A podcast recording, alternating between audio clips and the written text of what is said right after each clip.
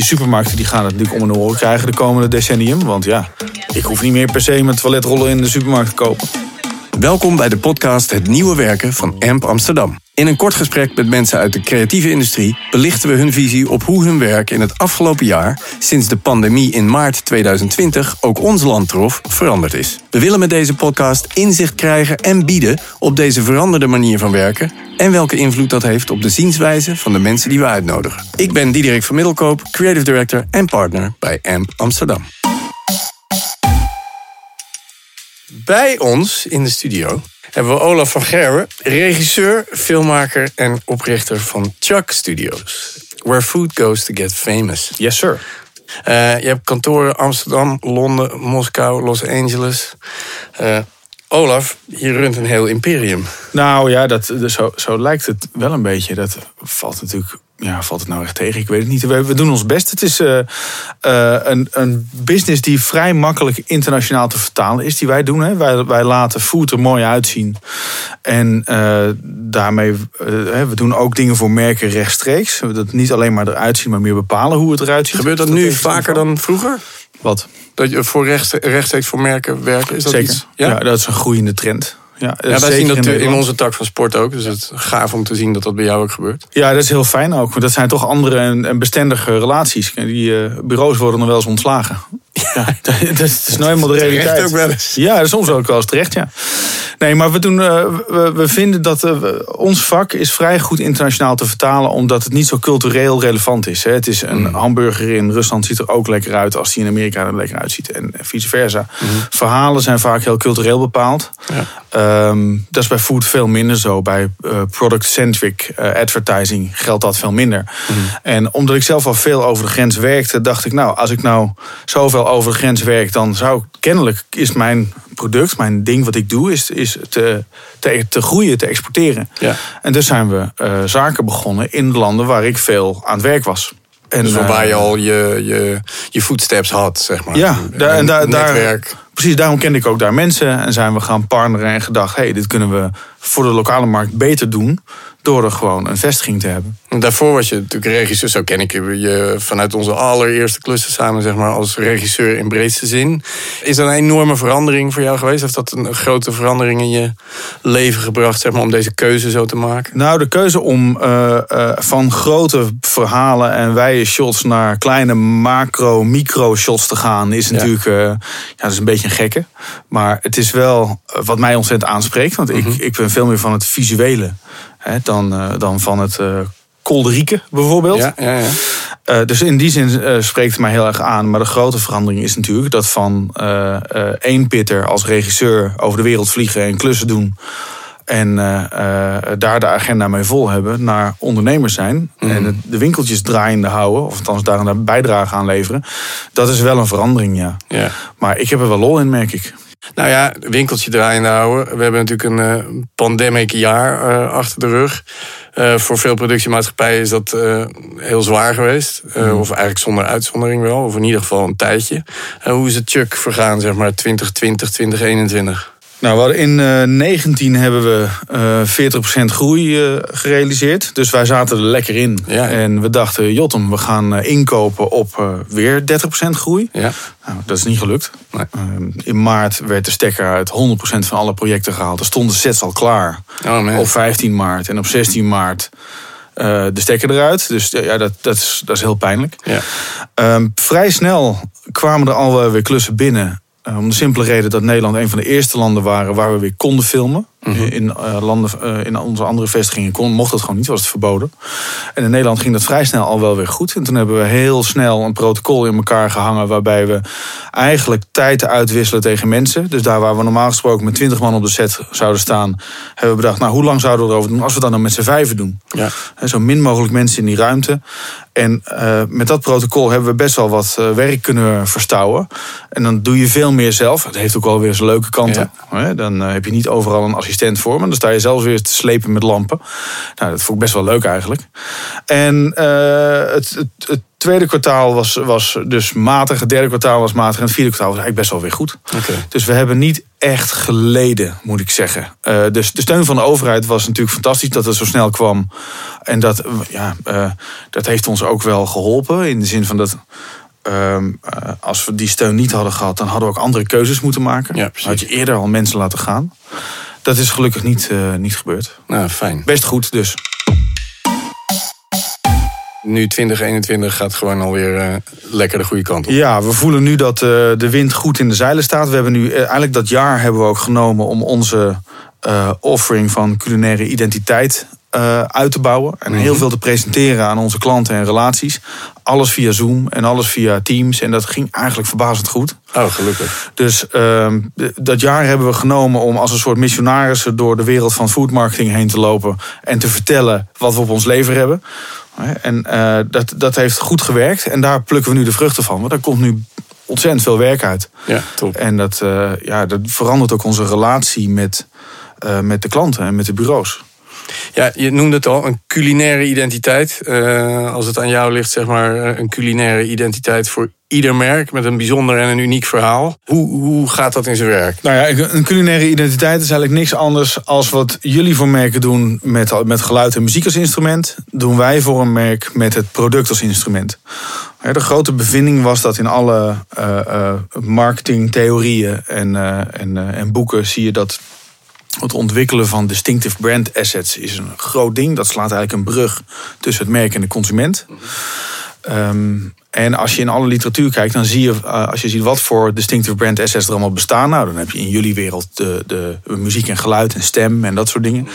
Uh, in de wereld van beeld heb je vorm, kleur, lettertypes uh, en andere visuele assets. en er zijn ook karakters, types, spokespersons of, of weet je, die leeuw van de, van de ontbijtgranen, et cetera. maar in al die theorie ontbreekt gewoon het product dat je denkt, het is een hele grote witte lege plek. Waarom staat het product daar niet? Was dat een aha-erlevenis die je toen. Was dat echt een lampmoment wat je nou, een keer had of niet? Nou, het is eigenlijk meer. Dat is er meer achteraf bijgekomen. Wij, het kwam uit de praktijk. Wij krijgen als makers heel vaak briefings die of vol zitten met uh, beelden van de concurrenten. Ja, precies. Wat fundamenteel ja. raar is natuurlijk. Mm -hmm. Of uh, briefings waarin staat, nou, zorg maar dat het er heel lekker uitziet. Ja, ja dank je de koekoek. Dat is voor ons een voorwaarde. Dat doen we natuurlijk altijd. Ja, exact. Maar op een gegeven moment bevond ik mezelf in een plek dat wij als makers, als regisseurs, als fotografen, voor merken aan het bepalen waren welke beeldtaal bij welk merk hoort. En dat is gek. Ja. Wij zouden dat veel liever op een, op een well-informed manier, op een betrokken manier, op een strategisch niveau beantwoorden, dat soort vragen, dan in een PPM. Ik zat heel vaak in een kamer van mensen waar eigenlijk alleen maar die man of vrouw die namens het merk er zat, zat te strijden voor hoe ziet mijn eten er nou echt uit? Mm -hmm. Wanneer laat ik het zien? Hoe ziet het eruit? Op wat voor bord? Op wat voor plek? Ja. Wat, hoe ziet het shot eruit? Wat beweegt het? Wat voor licht staat erop? Al dat soort vragen werden telkens weer op een soort tactisch niveau beantwoord van één specifieke productie. En wij denken, nou laten we dat nou een keer goed met elkaar Mhm. uh, overleggen, uh, op slot zetten en ervoor zorgen dat de keuzes die we maken versterken wat het DNA van het merk is. Ja. Dus dat we niet alleen maar zeggen we willen het er lekker laten uitzien. Nee, we willen het uh, Unox te laten uitzien als Unox. En honig te laten uitzien als honig. Heb je ook wel eens gemerkt dat creatieve partijen dan, met name misschien waarmee je werkt, of bureau uh, creatieven, dat die dat bang zijn dat dat een te beperkende factor voor ze wordt? Of speelt dat in food wat minder? Nou, ik denk dat er heel veel creatieven zijn die blij zijn dat ze uh, een, een, een richtlijnen krijgen, omdat het in ppm soms uren en uren over een bordje en een labeltje gaat. Ja. Dat is één. En ten tweede, een goede strategie inspireert. Die Ja. limiteert niet. Die is, uh, wat was het ook weer? Die is here to assist, not to insist. Ja, nou ja het is in wezen wat wij bij Sonic Branding processen ook zeggen. Ja, je kan niet zeggen het moet zo. Het moet geen handenbinder zijn. Precies. Maar het moet ook creatieven en denkers inspireren om hun verhaal beter te vertellen. Ja. En daar moet een goede uh, strategisch platform moet daaraan voldoen. En ik moet zeggen dat de creatieven waarmee we werken, hè, we doen dit vaker, uh, we doen het eigenlijk altijd met klanten, maar in samenwerking met de communicatiebureaus, in samenwerking met de design agencies. Ja. Ook niet zelden in samenwerking met geluid en muziek. Omdat het uiteindelijk één wereld moet worden. En omdat we moeten zorgen dat we van mekaars kennis gebruik maken. Ja. Dus er ontstaan nu constellaties eh, van eh, bureaus. En wij en klanten die samen een betere eh, machine hebben gebouwd. dan dat ze individueel zouden doen. Dat is de, dat is de bedoeling. Worden jullie ook wel eens ingehuurd voor alleen het productdeel? Be- Bestaat dat wel eens? Dat dus Zeker. eh, een andere regisseur doet, weet ik veel, het hele verhaal Absoluut. eromheen. En alleen die, die product sequence die ligt dan bij Chuck? Ja, dat gebeurt heel regelmatig. Kijk, die, die, de, de wereld van het in beeld brengen van zo'n product. dat is een compleet andere wereld dan die van storytelling. Ja. En eh, laat het in godsnaam zo zijn dat als je een, eh, een dramatisch emotioneel verhaal hebt, huur daar je beste regisseur voor, je beste makers voor. Dan zorgen wij dat dat product er eh, eh, overeenkomstig uitziet. Precies. Ja. Dus dat, dat wordt heel vaak losgetrokken. Ook niet zelden gebeurt het dat eh, wij regisseurs aantrekken die dan dat doen wat wij van nature niet zo goed kunnen. Mhm. Maar de filmproductie kunnen we natuurlijk wel. Ja. Ik wil nog eigenlijk nog eventjes terug eh, op iets wat je in het begin eh, zei. Dat je ineens alles op Zoom en presentaties eigenlijk op een andere manier bent gaan doen of hebt moeten doen. Ja. Maar heb je daar eigenlijk ook, heb je daar uiteindelijk ook nog allerlei voordelen misschien wel aan? Of dat je nu gewoon dat beter doet dan ooit tevoren? Nou, het, het is natuurlijk duidelijk dat iedereen heeft nu Zoom en Teams op zijn laptop staan. Dat is al een ontzettend groot voordeel. Mhm. Ehm, ik vind dat veel meetings waar ik vroeger voor in het vliegtuig stapte. Nou, laat me die lekker per Zoom doen. Dat gaat prima. Dat is- is veel tijdsefficiënter. Maar op shoot zelf merk ik nu dat weer heel veel klanten en heel veel bureaus terugneigen naar kom. We, mogen, we gaan weer gewoon samen zijn. We hebben ook eh, redelijk wat Amerikaanse klanten die, die daar altijd heel streng in waren. Dat de bureaus niet naar de set mochten. Eh, omdat ze niet wilden bijdragen aan een potentieel gevaarlijke situatie. Ja, dat begint nu allemaal aan, aan allemaal rust, rust gaan af te nemen. En eigenlijk zijn we er allemaal wel blij om. Want die informele gesprekjes tussen de shots door. Dat je niet alleen maar loopt te zeuren om goedkeuring of input. Maar dat je ook even eh, vraagt hoe het met de kinderen is. Of weet ik Ja, veel. precies. Ja, dat is gewoon ontzettend waardevol. En dat maakt het ook, dat is de saus, weet je wel. Dat maakt het zoveel leuker. Eh, die formele gesprekken alleen maar via Zoom. Je hebt gewoon geen enkele emotionele relatie. Ja. En het, het is gewoon veel minder gezellig. Ja. Nee, maar dat is fijn dat dat het allemaal weer, eh, weer terugkomt. We leven vandaag, wat leven vandaag? 30 juni, Ja. geloof ik. Ja, ik heb mijn, mijn eerste prik gehad, mijn tweede binnenkort. Hoe ver ben jij? Ik ook. Ja, Idem dito, maar ik ga wel dit weekend eventjes eh, testen voor een evenementje. En dan ga ik van het Ah, weekend even naar Kabaal luisteren in een, eh, in een donker hol ergens. Daar heb ik ontzettend veel zin in. Want gek. dat hebben we anderhalf jaar niet gedaan. Nee. En ik ben heel blij dat dat allemaal weer kan. We hebben met een paar mensen hier in de, eh, in de podcast eh, het gehad over digitale transformatie van heel veel merken. Dus dat dat, dat, dat een enorme vlucht heeft genomen eh, tijdens de coronatijd. Nou ben ik benieuwd of dat dan voor een bedrijf als het jouwe ook nog weer... Of zie je dan andere content gevraagd worden? Heeft dat enige uitwerking op jou als productiemaatschappij? Niet zoveel, denk ik. Ik zie wel dat er, er zijn merken die nu eindelijk eh, onder druk van die... eh, hè, onder druk wordt alles vloeibaar. Ehm, eh, bijvoorbeeld Heinz heeft nu een direct-to-consumer poot opgericht in, in Engeland. In Nederland werkt dat geloof ik nog niet. Maar in Engeland kan je dan spullen rechtstreeks in de webshop van Heinz bestellen. Ja. En dat is iets waar ze al jaren tegen ophikten. Van moeten we dat nou doen of niet? Moeten we die retailers nou passeren ook of niet? En op wat voor basis dan? En pat, binnen een maand stond het er. Ja. En dat soort dingen moeten gemaakt worden. Maar in Nederland merk ik daar eerlijk gezegd niet zo heel veel van. Eh, in Nederland is de, de, de grote eh, brenger van dynamiek in mijn wereld is private label in de supermarkt. Die dingen, innovaties, sneller kopieert net wat goedkoper is. Dus bij gevolg het merkdenken eh, wordt steeds belangrijker. Ja. Want je moet als merk iets toevoegen. want anders koop ik wel een private label wat hetzelfde of nagenoeg hetzelfde is, maar veel goedkoper. Dan is eh, eh, food eh, nu al best wel heel lang heel erg populair. Ook erg groot op tv. Food in de maatschappij is een enorm vraagstuk. Heeft dat direct gevolgen voor jouw business?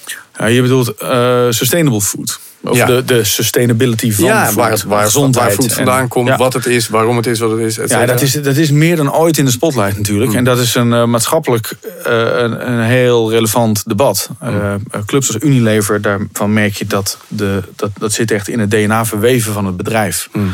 En dat is, dat is te gek dat ze dat heel goed lukt. Ehm, En het, het, het wakkert nieuwe categorieën aan. De vleesvervangers, de zuivelvervangers, uh, die zijn inmiddels hartstikke goed. En daar wordt ook veel op gemarket. Omdat we daarvan zeker weten dat dat natuurlijk jetsers van groeicategorieën zijn in de komende vijf jaar. Dus daar gaat veel geld naartoe, veel denkkracht naartoe. En dat is voor iedereen goed. Ik bedoel, wij vinden het leuk omdat het een nieuwe categorie is. Er zijn een heleboel van die merken die eigenlijk nog op de beeldtaal van hun grootste vijand leunen. Mm Dus uh, vegetarisch vlees ziet er doorgaans uit als, kijk eens hoe vlezig we zijn. Ze doen heel functioneel, doen ze vlees na. Mm. En er zijn merken die zeggen, nee, wij doen goed. Wij doen goed voor jou, voor je binnenkant en voor je gewicht en voor, je, voor de dieren. Uh, nu is het wachten op de, de merken die een authentieke nieuwe ja. uh, positie vinden. En de daarbij behorende beeldtaal willen ontwikkelen. Je noemde het net al, die vleesvervangers die gaan, willen er dan bijna krampachtig uitzien als echt vlees. Daarvan zou je eigenlijk denken van waarom dan? Ik bedoel, ja. Het zou toch net zo goed hartstikke leuk roze kunnen zijn of, uh, of lichtgroen. En dat we daar dus ook aan wennen. We zijn gewoon gewend aan het een. Zeker. Maar we zouden met jou op kop in wezen ook kunnen wennen aan iets anders. Ja, de, mensen veranderen niet zo snel van gewoontes. Dat is ontzettend moeilijk om de, de gedragingen en percepties van mensen te veranderen. Ja. Uh, je ziet nu bijvoorbeeld dat heel slim. Ik geloof dat het, uh, ik geloof dat het Impossible Meat was of Beyond Meat. Daar wil ik vanaf zijn. Mm. Die hebben nu een campagne uitgebracht waarin ze zeggen dat, dat ze zo ontzettend vlezig zijn. Zo vlees. Kijk, wij zijn echt vlees. wij zijn zo vlees, maar we zijn niet van vlees gemaakt. Nee. En daarmee in hun advertising kunnen ze veel vleesiger zijn ja. dan alle vleesmerken. Want dat is inmiddels een beetje ja, taboe. Dan. Ja. Een beetje zo heel vlezig zijn. Zo heel vettig en spetterend en, en, uh, en uh, uh, in your face. Dat kunnen vleesmerken niet meer, want dat is schandalig. Maar als niet-vleesmerk, ja. Ja, is een tamelijk briljante move om dat dan wel te doen. Geniaal. Um, spiegelneuronen. Ja. Ja, die zijn heel belangrijk. Ja, dat zijn mooie dingen, ja. Die zijn belangrijk. Ja, de spiegelneuronen die zorgen ervoor dat als je naar, uh, als je naar porno kijkt, dat je er zelf ook hitsig van wordt. Mm -hmm. Omdat je mensen dingen ziet doen, dat betrek je op jezelf, dat gebeurt onbewust. Daar kan je ook niks aan doen. En dat is eigenlijk hetzelfde wat er in de hersenen gebeurt als je naar lekker eten kijkt. Mm. Als je naar druppeltjes bier en verfrissende schuimkraag, je hoort het geluid erbij. Als je dat uh, meemaakt, als je gevoerd wordt met die prikkels, dan zul je hongerig worden. En dat is eigenlijk ons reptiele brein wat zegt: er is lekker eten, mm er is vettig, suikerrijk, uh, voedingrijk eten. Haal het nou naar binnen, want voor je het weet is het winter en is het er niet meer. Precies. Nou, en daar maken wij natuurlijk uh, listig gebruik van in, onze, in ons beroep. Zijn dat dingen, en dan heb je het over de senses. Voor ons natuurlijk als geluid- en muziekpartij ook hartstikke belangrijk. Uh, wij hebben ook wel eens met geurexperts samengewerkt, bijvoorbeeld. Omdat het dan ging om een customer journey in een retailomgeving. En dan geluid en geur werkten dan samen. Wordt er heel veel getest, zeg maar, in, in jouw vakgebied? En is die research voor jou belangrijk ook? Zeker wel. Wij, wij werken veel samen met een neuropartij die ons informeert over de keuzes die we maken. Uh, mogelijkheden die we laten liggen. Uh, dingen die we vertellen zonder het te willen vertellen. We hebben ons wel eens afgevraagd van wat wij doen is dat nou wel waar? Hmm. Wij leven met de aanname dat een close-up van food meer smaak geeft dan een wijder shot.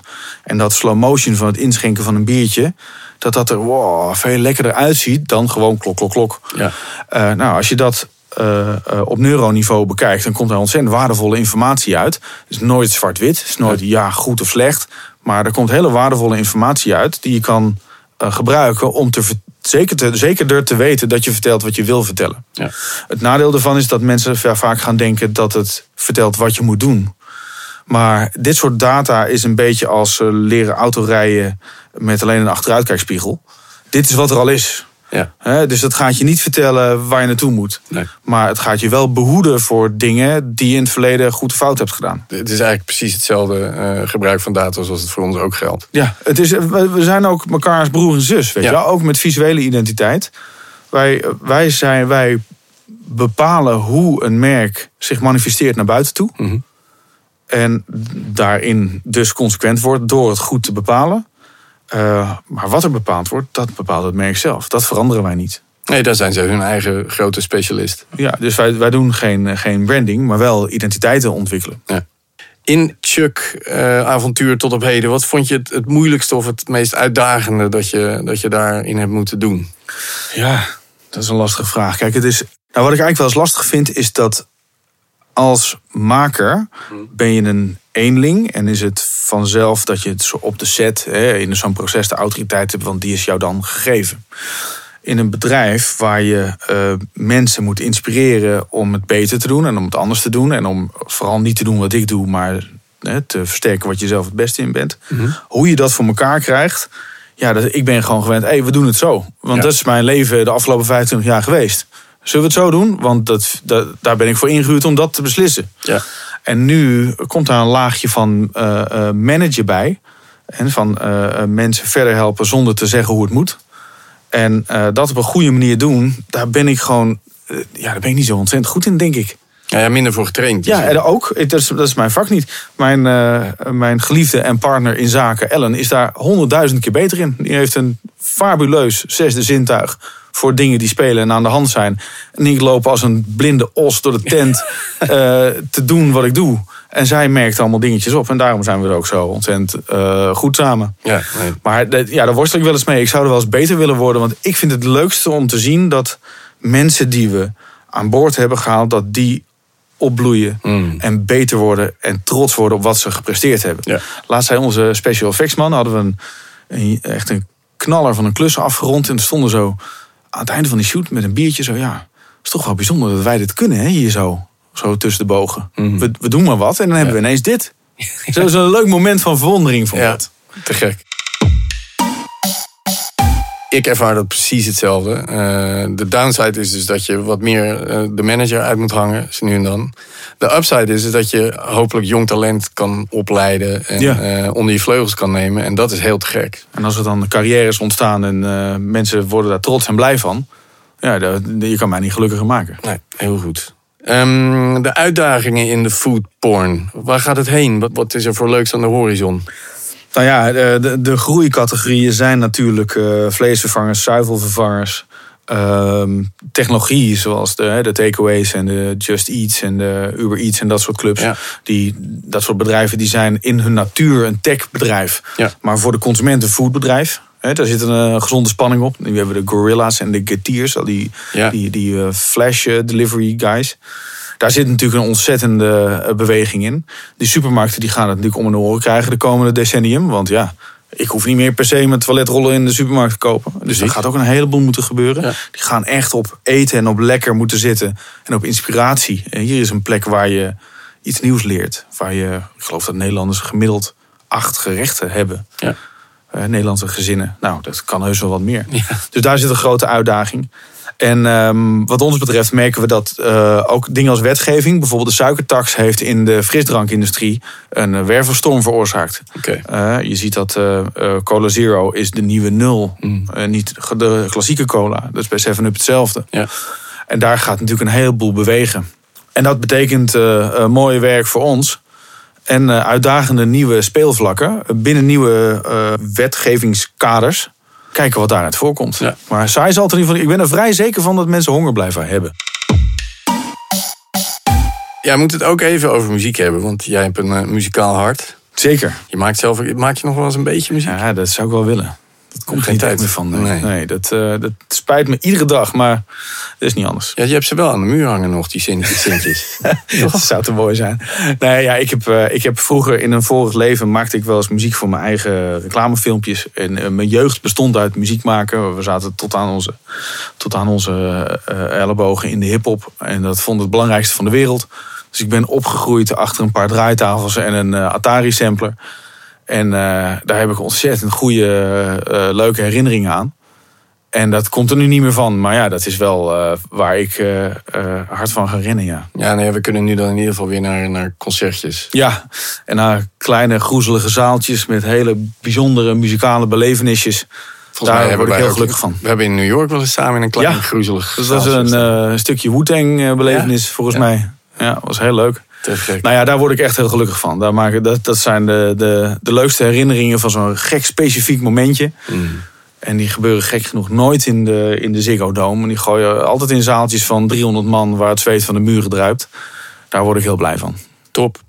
Olaf, mag ik je danken voor dit ontzettend fijne gesprek. En Zeer zeker. Super fijn om hier in de studio Jij te ook, bedankt. Het was heel gezellig. En laten we dit zonder opnameapparatuur nog eens doen. Gaan we zeker doen. Gezellig. Dankjewel voor het luisteren naar de podcast Het Nieuwe Werken van AMP Amsterdam. Graag tot de volgende.